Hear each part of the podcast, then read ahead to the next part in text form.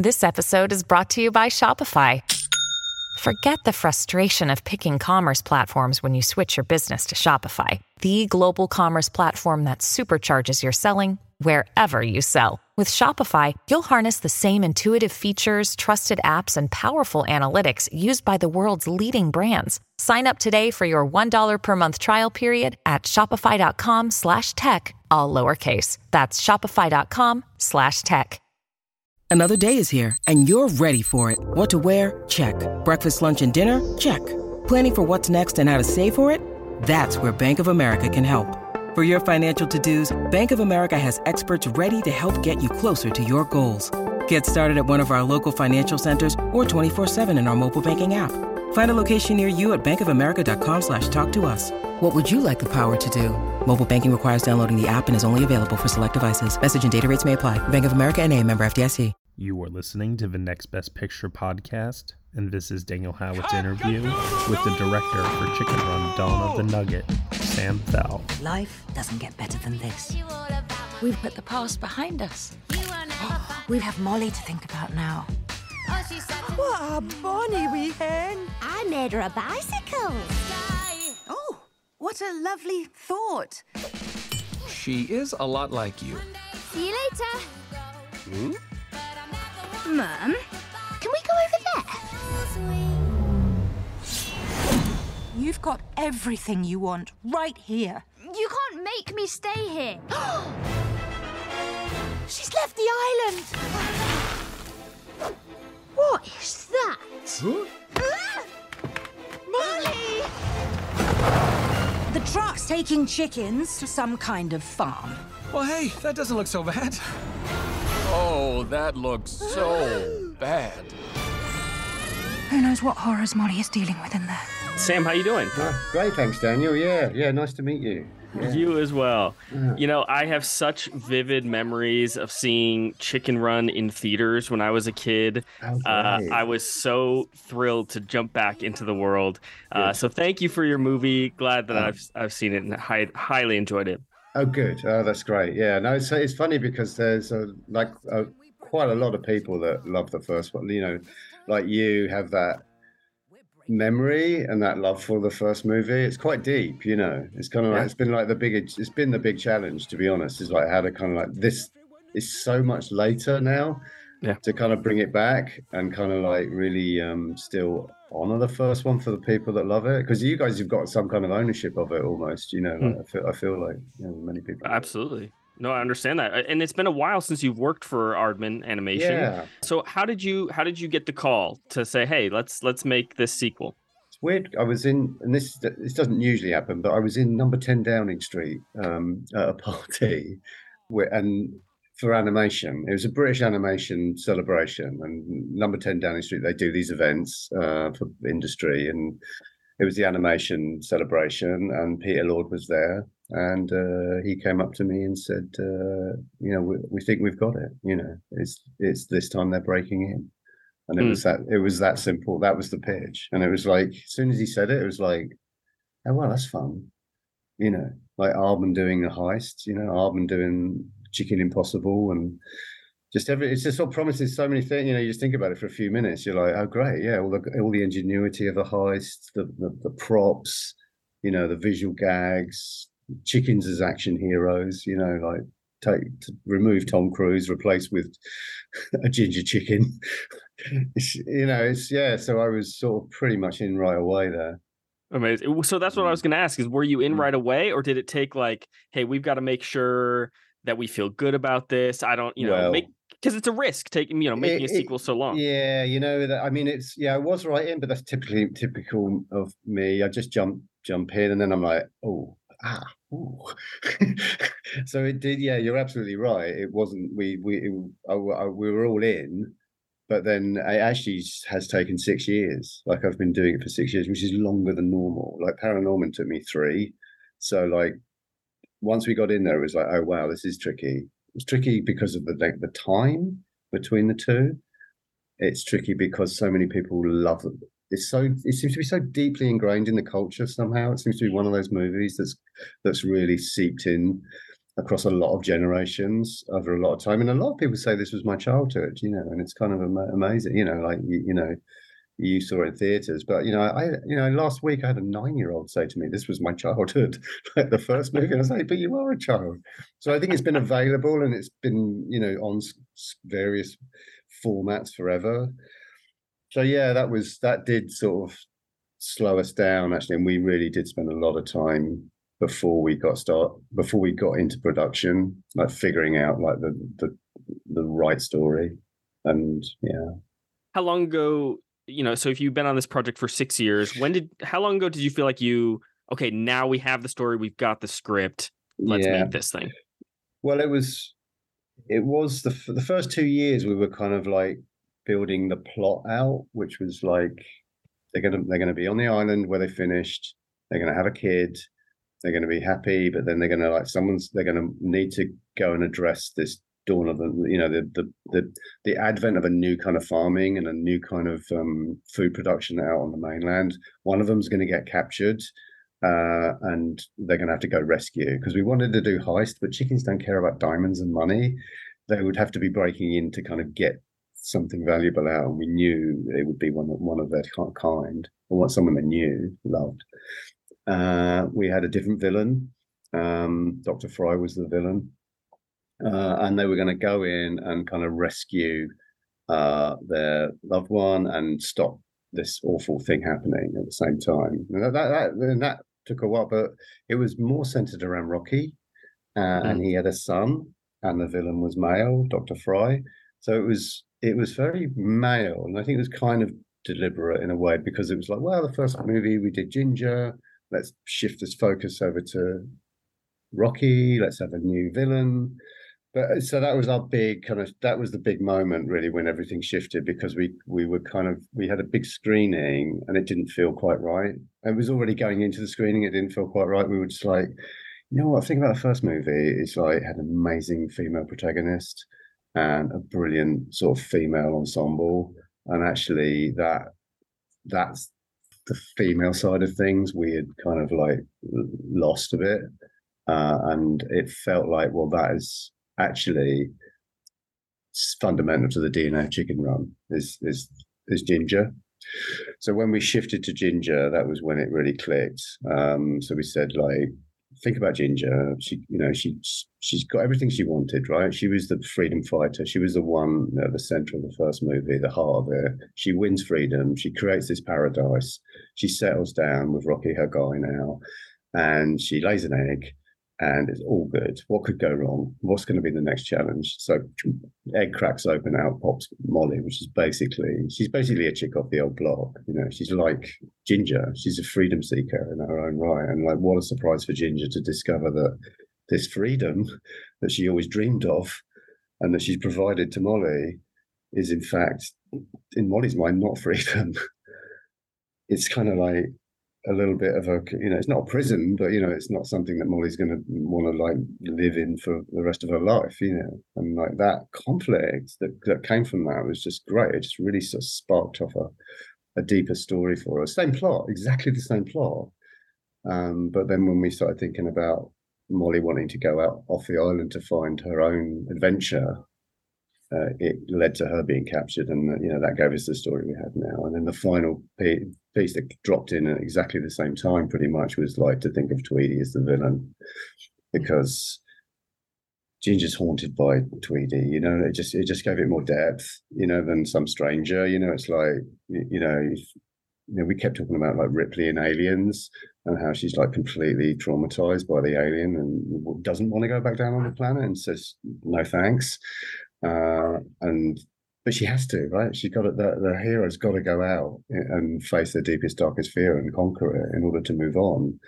So, dropping Tweedy in there, that that it kind of really. That's when we knew. That's when I was like, right, this is the story, mate. I, I'm so confident in this. It feels so right, and now we can start building and really go go go for it. And it didn't really change much from there. You know, like hmm. everything mm. else was really all about making the comedy and the pace and you know the action and everything work. But those were that was the fundamental, you know, those were the key elements that, that pulled it together.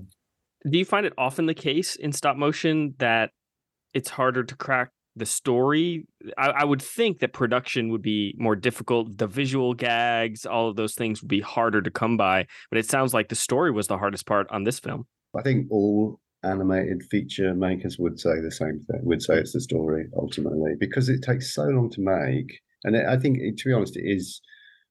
It requires more discipline to make a stop motion film. There's, there's less um, flexibility in stop motion so and it takes so long you you, you have to really really love what the story because it's going to the, the labor involved for everybody it's not worth their time you know you're going to be taking three years of people's lives here you know like it's got to be worthy uh, so yeah i think it's this story yeah it's mm. good well, you already referenced some. I'd love to hear, you know, the first film was so inspired by like The Great Escape and those sorts of films.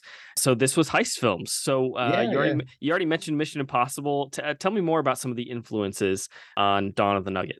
Yeah, so Chicken Chicken Impossible is definitely like the, the, the part of it. Like at the beginning, let's say Act One, I looked at um, I think it's Dawn of the Planet of the Apes. It's the second one, isn't it? Where like it begins with Caesar and the apes up in the forest there, away from the human world and kind of like living their own lives and quite happy out there. And it's only really an encounter with humans that kind of sparks trouble again. So I I love that uh, situation. You know, I thought that was very interesting. Um, you know, talked about Ripley. Yeah, so then they, then the high stuff like the, the Mission Impossible, the Bonds, the early Bonds, mm. the Con- the Connery Bonds, you know, and uh, but then once we get in there, it was kind of we were looking at a lot of um, kind of 60s sci-fi type stuff, you know, and uh, there was an obsession with brainwashing in the in the 60s, you know, there's like the Stepford Wives and the Manchurian Candidate or the Ipcress file, that whole sort of level of unreality, even the prisoner, you know, like not it wasn't a direct reference, but that that kind of like what is real and what is not real that kind of went on in sort of like the 60s kind of movies and also Gerry Anderson just for the look, you know, like the Thunderbirds. And that was really helpful to us because it's British miniature model making uh, and all the effects like the water and the sparks and the fire and Gerry Anderson were like real practical effects, but like done at a miniature scale. So like the splashes in the water are like the wrong look like they're done in your bath and so uh, we kind of that lo-fi kind of look uh so that yeah that was all yeah you say 60s sci-fi even Logan's Run, actually, you know, like the, the way that sort of chicken, the, the, people kind of go up into sort of heaven uh, in in in that weird environment when they get too old, and probably Soylent Green in there somewhere, I suppose. You know, like these are all sort of, and the modern the modern time one was the Truman Show as well, just that that that world of the unreal, you know, and like what is real and what is not real. Yeah, so quite a few references. yeah, no, that's amazing. Yeah, yeah, yeah. When you need mealtime inspiration, it's worth shopping Kroger, where you'll find over 30,000 mouth-watering choices that excite your inner foodie. And no matter what tasty choice you make, you'll enjoy our everyday low prices, plus extra ways to save, like digital coupons worth over $600 each week. You can also save up to $1 off per gallon at the pump with fuel points. More savings and more inspiring flavors make shopping Kroger worth it every time. Kroger, fresh for everyone. Fuel restrictions apply. And there are so many great visual gags and jokes. The for me, my favorite was the eye scanner oh, cool. flipping through the book. That was just ridiculous. Yeah. I, yeah. I, love it. So, what, what what were some of your favorite like little visual gags that you that you sprinkled throughout the movie? That's definitely one. Of, that's probably one of my favorites too. You know, because it was just like lo-fi. You know, like for all this kind of big kind of tech, technology thing, it turns out it's just someone with a book. I just like that mixture of that getting everything like lo-fi and kind of like slightly crappy. You know, I thought that was uh, if you go use that word in the magazine somewhere, but it, it's uh all of the breaking I enjoyed, you know, like we spent ages on that. And even just simply like pumping up a rubber tire to make a hole to jump through an electric fence and then popping it and it just disappears instantly. I just thought that was just so, was so clever, you know, and real, you know, and because I think all of that stuff through there, it, it could really happen. That was that's important to us, you know, like it's because it's stop motion, there's a physicality involved in it. Um, and so it's all figured out so it could really work, you know, and they do, all the props actually do really work. Mm. Yeah, yeah, Ginger, yeah. So, yeah, I think uh, it's of like verbal. So I really enjoy that 2D film in the middle, you know, where they kind of like happily explain how, how you know, nuts and all. the happiness of chickens. That's amazing. You you started your career at, at Aardman, you know, in the '90s, and, and then made your your debut with Flushed Away, your feature debut, I should say, with with Flushed Away, which you know now you have the kind of the rare distinction of having directed a CGI Aardman uh-huh. film with yes. that same Aardman look. Yeah, uh, yeah. And now directing a stop motion feature again with that that classic Aardman look. I was seeing Nick and Fetcher, the, the rat characters in in Dawn of the Nugget, just flashed me back to mm. Flushed Away. Yeah. Uh, how, how, different were those two experiences for you, Flushed Away and and now Dawn of the Nugget? Really, I mean, just massively different. Really, I mean, they're both British comedies, you know, and that's uh, they're Aardman British comedies, so their their root are the same. But yeah, the we went to DreamWorks Animation over here in Los Angeles to make Flushed Away. It was, I mean, honestly, it was a really great experience because all of the people here were so enthusiastic about Aardman. Uh, and there's a love for Aardman around the world, you know, in all the studios. So there was a, yeah, just the enthusiasm for, for Aardman was just so great. And they are incredibly clever and brilliant at what they do, you know, at DreamWorks. And so they, really brought their game to it. And so it was it was amazing. It's kind of like driving a monster truck, you know, because like Aardman's is quite a small studio and it's quite sort of homemade. And then like something like DreamWorks is just a it's just a bigger machine. So it was actually fun to do, to be honest. It was fun to do. But it was very hard to translate some things from one to the other, you know. So like the clay is was the most interesting to me because the clay face, which we still have, and it's super old technology, basically. It's just like literally moving clay a frame at a time. But clay is the most incredible material. Like it can move in any direction at any time and it can take any form and any shape. Uh, and it completely sort of reacts to any tool or hand movement. It's very instinctive but incredibly sophisticated.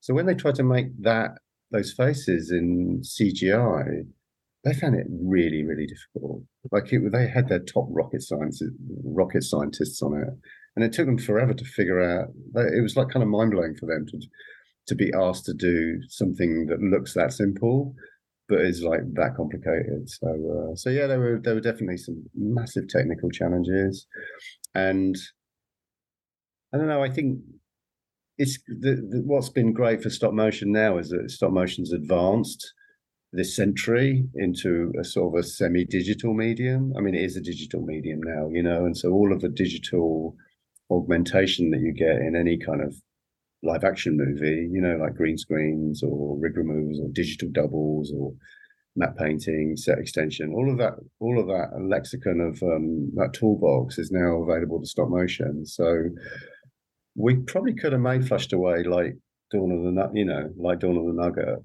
Uh, if we were doing it now, we probably could have, we probably could do the hybrid. What did you learn in those early days at Aardman about storytelling and and directing that you still take into projects today and all the features you've made? It's like a, a, simplicity is key. I think you know, like they kind of there was a there's a phrase K I S S keep it simple, stupid, and it's like there's something about stop motion back then because you had to do it all in camera. You know, you're shooting on film, and you had to kind of commit to your ideas quite strongly and quite early because you only get one go. You know, you get basically you get one take in stop motion, and you don't get to edit and change. And so there's that discipline uh, about sort of finding your idea, keeping it simple, always thinking of an audience, like not just making it for yourself, but like trying to think of how are you going to kind of like tickle people or like you know nudge you know get get you know communicating to people and like get, think very clearly and then deliver it in a simple way you know? And i think that's still true in Dawn of the Nugget, you know, like all the animators still work like that, and we we do a lot of preparation, and we talk a lot, and we think a lot about how the audience is going to kind of like get this joke, how it's going to work for them. And like we strip everything else away. We don't want you know, it to be too complicated.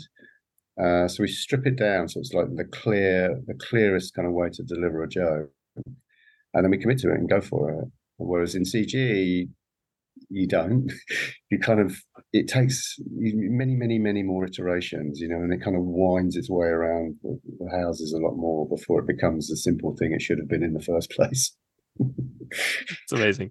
yeah.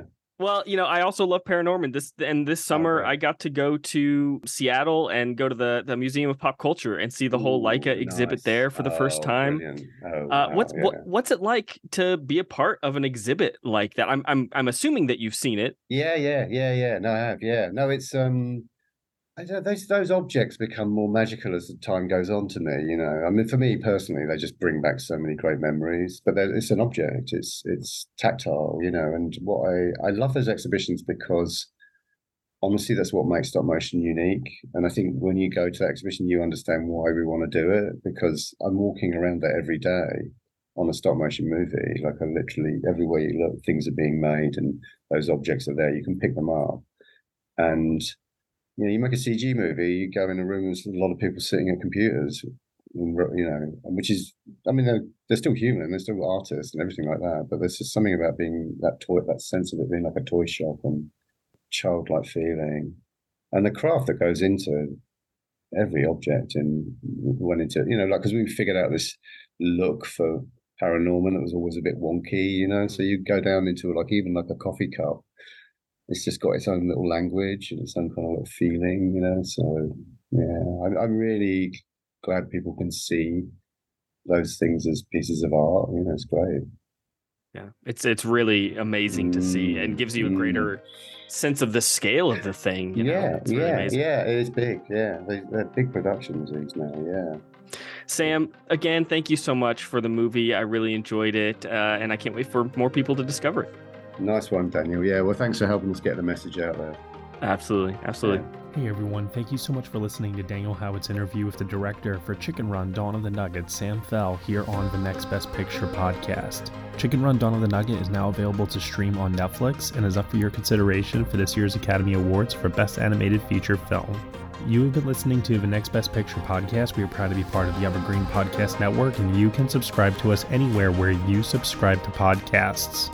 Be sure to leave us a review on Apple Podcasts and let us know what you think of the show. We really appreciate your feedback and your support, which you can also lend on over at Patreon. For $1 minimum a month, you'll get some exclusive podcast content from us. Thank you all so much for listening as always, and we will see you all next time.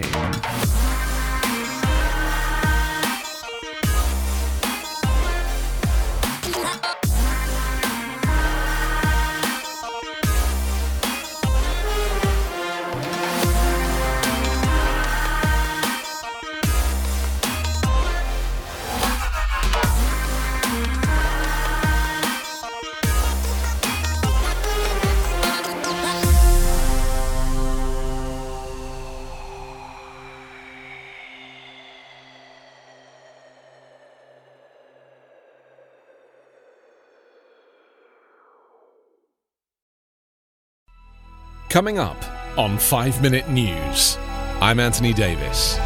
You might think it's partisan because maybe it's critical of one side or the other, but it's not, it's just the truth. And I think that's also something that's kind of unusual for Americans listening to the radio or to podcasts because the news landscape in the States has been so partisan for so many decades. So, five minute news is verified, truthful, independent, unbiased, and essential world news daily.